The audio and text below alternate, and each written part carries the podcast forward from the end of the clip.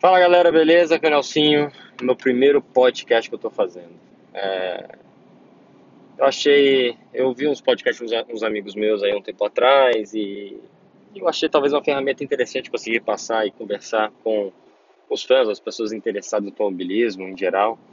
É, a gente sempre tenta se comunicar com a galera Instagram, Facebook, essas coisas, mas talvez aqui você consiga se expressar um pouco melhor, né? Ter um pouco mais de tempo e tal neste exato momento, e eu acho que esses podcasts eu vou, eu vou gravar eles em várias situações, lugares diferentes, porque né, eu não tenho muito rotina. Eu estou sempre em aviões, em estradas, em pistas, enfim, fico muito pouco em casa. Mas eu vou tentar fazer isso mais ou menos, mais ou menos uma vez por semana. Vamos ver como é que, como é que acaba indo. É, quero ver a interação das pessoas, se as pessoas gostam, se eles vão ter perguntas, vão ter pedidos de assuntos, enfim. Uh, neste exato momento eu estou em estrada, acabei de chegar em Barcelona, estava tava dando corrida no Brasil de tocar e eu tô vai, vai ter uma semana inteira de treinos é, de Fórmula E com a Jaguar, é uma, uma pista aqui perto da Espanha. E então é isso, pessoal. É essa é minha introduçãozinha aí do desse podcast. Eu espero que, bom, é, vamos, a gente vai falar um pouco de tudo sobre vida, corridas, né, assuntos que vão surgir aí, né, de vez em quando, quem sabe eu vou chamar algum amigo para a gente conversar sobre, é, sobre assuntos interessantes. É, e, bom, vai ser meu primeiro, então é, vamos, vamos tentar. A gente vai elaborando, né? É, acho que é um assunto óbvio, né? Vamos começar aí pelas corridas, né? Acho, que. É, ó, desculpa se vocês ficarem ouvindo uma, uma vozinha no fundo aí, é meu GPS falando para onde eu tenho que ir, tá? Mas, é, eu acabei de chegar do Brasil, a coisa de tocar, onde a gente teve um final de semana, foi o nosso melhor final de semana. Infelizmente, você não tem, não muito bem lá. A full time em si, a equipe inteira tem, tem tido bastante dificuldades, né?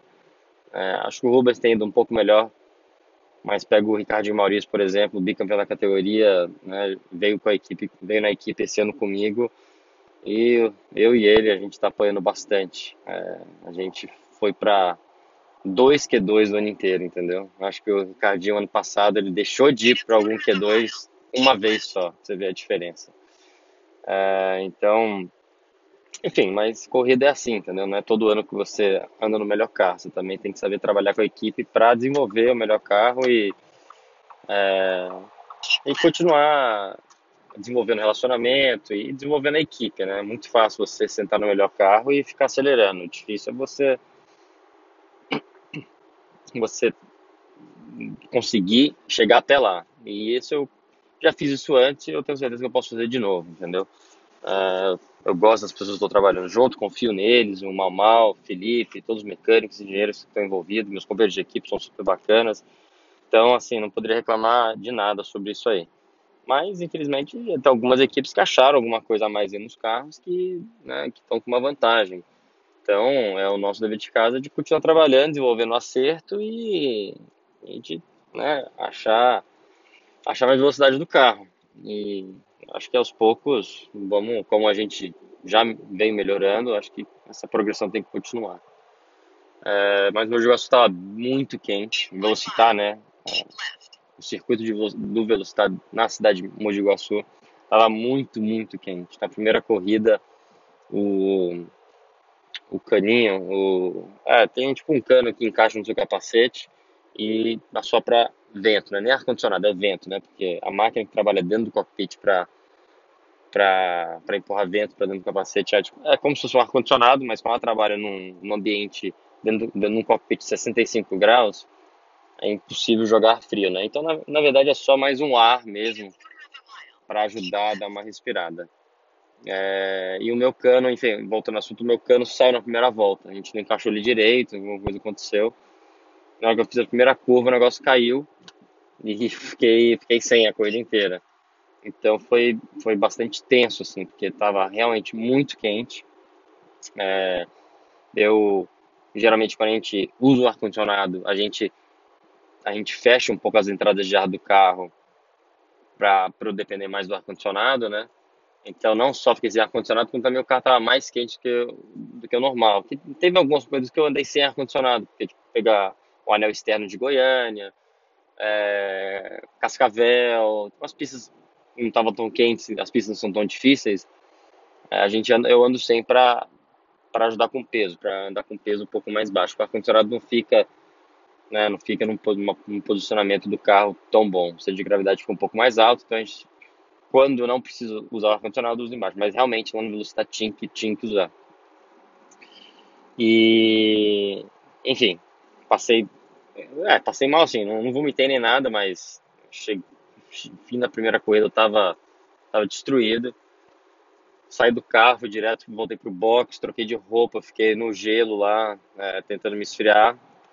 É, e aí para segunda corrida, bom, o ar-condicionado funcionou, mas né, como a água já tinha fervido na minha cabeça, é, foi não foi fácil, não foi fácil né, voltar. Uma vez que você já chegou à fadiga um pouquinho, especialmente mental, assim, de vez em quando, é, né, eu dei uma esfriada, mas na segunda corrida comecei bem, mas aí nas últimas, vai, seis, sete voltas eu tava, tava apanhando, vai, vamos dizer um pouquinho. Mas, mas enfim, conseguimos terminar as duas coisas entre, entre os dez primeiros, que foi, a gente não conseguia, a gente não conseguiu fazer isso o ano inteiro.